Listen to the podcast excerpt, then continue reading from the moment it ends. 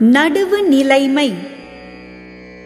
தகுதியென ஒன்று நன்றே பகுதியான் பார்ப்பட்டு ஒழுகப் பெறின். அந்தந்த பகுதிதோறும் முறையோடு பொருந்தி ஒழுகப் பெற்றால் நடுவு நிலைமை என்று கூறப்படும் அறம் நன்மையாகும்.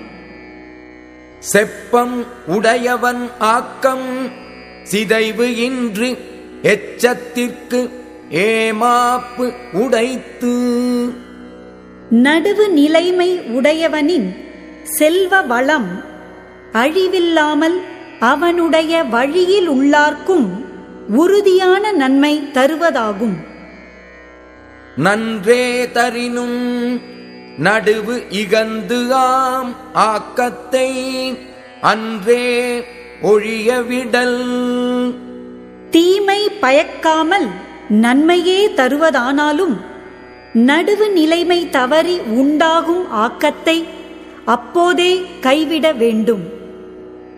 தக்கார் தகவு இலர் என்பது அவர் அவர் எச்சத்தால் காணப்படும். நடுவு நிலைமை உடையவர் நடுவு நிலைமை இல்லாதவர் என்பது அவரவர்க்குப் பின் எஞ்சி நிற்கும் புகழாலும் பழியாலும் காணப்படும். கேடும் பெருக்கமும் இல் அல்ல. நெஞ்சத்து கோடாமை சான்றோர்க்கு அணி. கேடும் ஆக்கமும் வாழ்வில் இல்லாதவை அல்ல. ஆகையால் நெஞ்சில் நடுவு நிலைமை தவறாமல் இருத்தலே சான்றோர்க்கு அழகாகும்.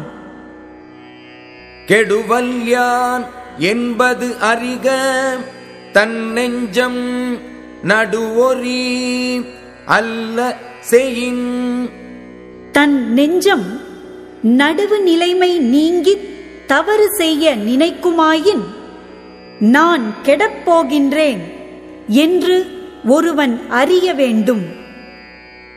கெடுவாக வையாது உலகம் நடுவாக நன்றிக் கண் தங்கியான் தாழ்வு. நடுவு நிலையாக நின்று அறநெறியில் நிலைத்து வாழ்கின்றவன் அடைந்த வறுமை நிலையை கேடு என்று கொள்ளாது உலகம். சமன் செய்து சீர்தூக்கும் கோல் போல் அமைந்து ஒரு பால் கோடாமை சான்றோர்க்கு அணி முன்னே தான் சமமாக இருந்து பின்பு பொருளைச் சீர்தூக்கும் துலாக்கோல் போல் அமைந்து ஒரு பக்கமாகச் சாயாமல் நடுவு நிலைமை போற்றுவது சான்றோர்க்கு அழகாகும். சொற்கோட்டம் இல்லது செப்பம் ஒரு தலையா? உள்கோட்டம் இன்மை பெறின்.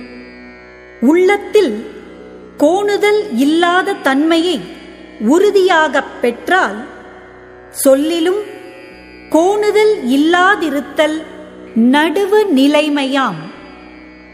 வாணிகம் செய்வார்க்கு வாணிகம் பேணி பிறவும் தமபோல் செய்யும்